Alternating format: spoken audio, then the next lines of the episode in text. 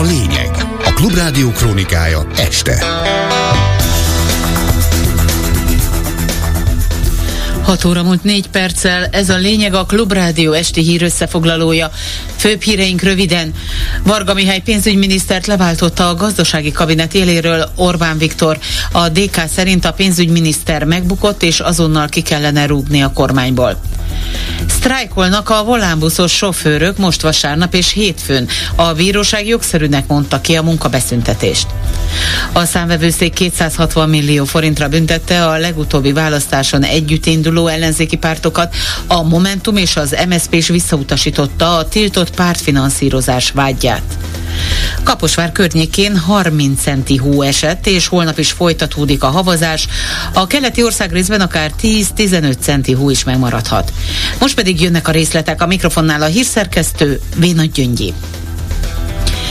Parka Mihályt leváltotta Orbán Viktor a gazdasági kabinet éléről. A pénzügyminiszter helyett Nagy Márton gazdaságfejlesztési miniszter irányítja a jövőben ezt a kormányzati döntés előkészítő testületet. A kormány késő este megjelent határozatában rejtette el ezt a változást, azaz, hogy a gazdaságpolitikai kérdésekben és döntésekben mostantól Nagy Mártoné a főszerep. Ugyanakkor a váratlan döntés után bejelentették, hogy létrejön egy újabb testület, a költségvetési munkacsoport, amelyet már Varga Mihály fog irányítani, és a pénzügyminiszter vétójoggal is élhet csúcs államadóság, csúcs infláció és csúcs költségvetési hiány.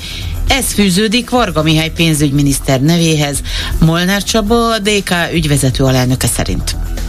Pénzügyminiszter megbukott, de miért is csodálkozunk ezen? Magyarországon másfél éve minden egyes hónapban Európa rekord infláció van. Most, mikor 10%-ra csökkent az infláció, már a 12 havi, mert az éves átlagos infláció 18% lesz idén, ezt ne felejtsük el, még ez is három és félszerese például az eurózóna átlagának. Emellett van egy hatalmas költségvetési, finanszírozási probléma, majdnem duplája az államháztartási hiány annak, mint amit szerettek volna, és ezzel párhuzamosan forint forint alapon történelmi csúcsra emelkedett az államadóság. Egy ilyen pénzügyminisztert azt gondolom, hogy nem a gazdasági kabinet éléről kell lefokozni, hanem azonnal ki kéne rúgni a kormányból. Nyilván a miniszterelnök nem fogja megtenni, talán abból a józan belátásból, hogy pontosan tudja, hogy ennek az oka nem Varga Mihály, hanem maga Orbán Viktor. Példátlan az a helyzet, hogy a pénzügyminiszter még csak nem is tagja a gazdasági kabinetnek, hangsúlyozta a Parlament Költségvetési Bizottságának szocialista elnöke a Klubrádiónak. Vajda Zoltán szerint hazai gazdaság egy politikai jellegű csatározás áldozata, amiből most a jelek szerint Nagy Márton gazdaságfejlesztési miniszter kerülhet ki győztesként. Hát én arról beszélek most már hosszú hónapok, vagy talán több mint egy éve is, hogy három embernek a személyeskedő, szakmainak álcázott, de valójában személyeskedő harca az, aminek a országunk áldozatául esett. Ez a három szereplő közül egyik Matolcsi György egy bankelnök, a másik kettő pedig Nagy Márton, én úgy szoktam mondani, gazdaság visszafejlesztési miniszter és Varga Mihály pénzügyminiszter, és szerintem ez a három ember azon túl, hogy személyeskedő vitájuk van, mind a három valamilyen módon Orbán Viktornak a fülébe szeretne duruzsolni, tehát ő szeretne lenni a megmondó ember, a gazdasági megmondó ember. És ez a tegnap esti, vagy inkább éjszakai hír számomra azt üzeni, hogy legalábbis egyelőre ez a, ez a verseny, ez a harc eldölt, és Nagy Márton lett a gazdaságpolitikának az irányítója. Tényleg hallatlan dolog az, hogy egy pénzügyminiszter nem csak, hogy nem vezeti a gazdasági bizottságot, hanem nem is tagja a gazdasági bizottságnak. Ez tényleg ilyet nem is tudok elképzelni, de mégis ez történt. Elsőre én ezt látom egyelőre, hogy a Nagy Mártonnak az irányvonala, ez a bizonyos high pressure economy, tehát ez a nagy nyomás, ami kevésbé törődik az inflációval, kevésbé törődik a, a hiány kormányjal. Minden arról szól, hogy valamilyen módon préseljünk ki a gazdaságból valamilyen növekedést, ez az irányvonal lesz a domináns. Jogszerűnek mondta ki a bíróság a Szolidaritás autóbusz közlekedési szakszervezet kétnapos sztrájkját. Ezért megtartják a december 10-ére és 11-ére, vagyis vasárnapra és hétfőre meghirdetett munkabeszüntetést a volánbusznál, mondta el Dobi István, az érdekképviselet elnöke a Klubrádiónak. A cégvezetéssel már megegyeztek az elégséges szolgáltatásokról. Ez szerint vasárnap a menetrend szerinti buszjáratok 20%-a, hétfőn viszont a járatok közelfele nem közlekedik. A szolidaritás autóbusz közlekedési szakszervet többször nyilvánosságra hozta és közölte a munkáltatóval, hogy 25%-os keresetfejlesztést kíván elérni 24 évre. Ez egységesen, ha minden munkavállaló differenciálás nélkül részesülne a béremelésbe, 112.500 forintot jelentene havonta, ennyire nőne a bére. A Mábolán csoport vezérigazgatója nem hitte össze erre a hétre a csoportos érdekegyeztető tanácsot, tehát ezen a szinten folyik most, vagy folyna a bértárgyalás, ami a MÁV leányvállalatainak munkavállalója terjed neki, tehát mondhatom, hogy teljesen biztos a kétnapos sztrájk lebonyolítása nem hozzák vissza a nyáron bezárt mellékvonalakra a vonatokat, sőt, kevesebb pótlóbusz lesz. Derült ki a MÁV új menetrendjéből, ami most vasárnaptól lép életbe. Bár a vasúttársaság korábban azt állította, hogy csak átmenetének szüneteltetik a személyszállítást a szányvonalakon, a hatályos új menetrend alapján nem, hogy újraindulnának a vonatok, hanem már a helyettük közlekedő vonat helyettesítő autóbuszok egy része is megszűnik. Király Bence, a közlekedő tömeg egyesület elnökségi tagja a Klubrádiónak elmondta, az augusztusban bezárt mellékvonalaknál jelentősen ritkul majd a pótlóbuszok közlekedése, a vonalak jelentős részén naponta egy pótlóbusz jár majd. Király Bence hangsúlyozta, ez nem módváltás, amire korábban a MÁV és a közlekedési minisztérium hivatkozott, hanem a vasútvonalak bezárása. December 10-től hatályos a MÁV új menetrendje, ami az augusztusban bezárt mellékvonalak esetében jelentősen ritkítja a pótlóbuszok közlekedését. A vonalak jelentős részén mindössze napi egy pótlóbusz jár majd a későbbiekben. Ez egyfelől megmutatja, hogy a módváltás az valójában nem módváltás, hanem vasútvonalak bezárása, illetve arra is rámutat, hogy Lázár János állításával szemben, miszerint az EKM buszos vagy vonatos közszolgáltatás segít segítségével továbbra is célba juttat mindenkit, az egész egyszerűen nem igaz.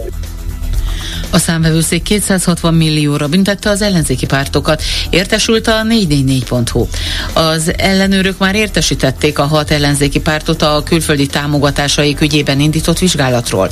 Ez szerint az első körben megvizsgált 260 milliós támogatás részt illegálisnak találták, ezért annak teljes összegét kirónák büntetésként méghozzá olyan formában, hogy az összeget egyenlő arányban osztanák el az összefogás hat pártja között.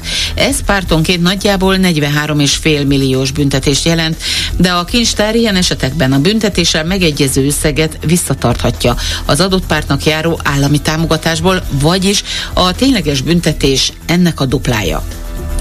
Hajnal Miklós a Momentum országgyűlési képviselője a Klubrádiónak elmondta, egy előzetes jelentést kaptak készhez, és egy hónapjuk van arra, hogy a véleményüket megküldjék a számvevőszéknek. Hangsúlyozta az ellenzéki politikus, hogy visszautasítják a tiltott kampányfinanszírozás vágyát.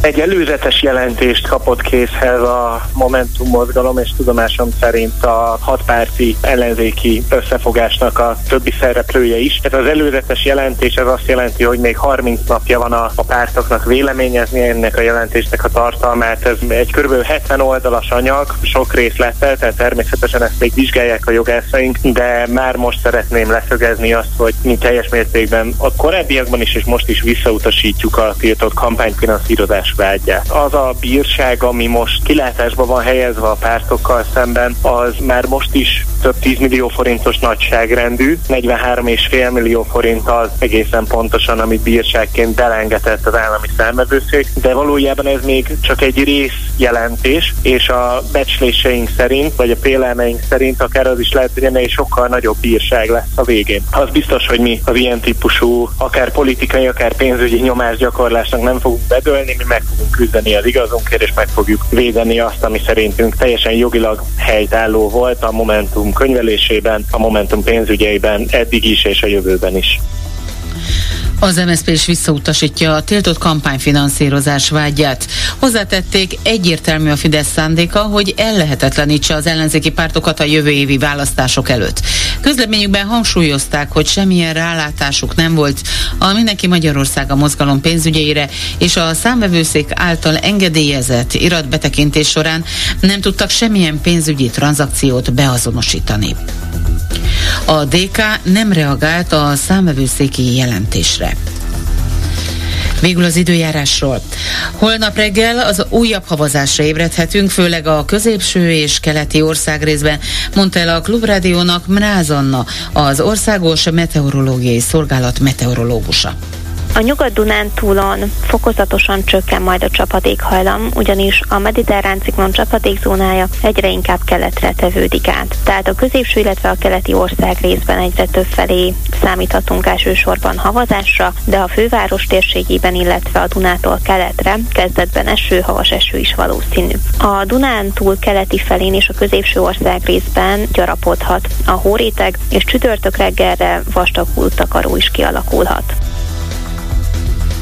Most folytatódik az Esti Gyors Rózsa Péterrel, híreket legközelebb 7 órakor hallhatnak itt a Klubrádióban.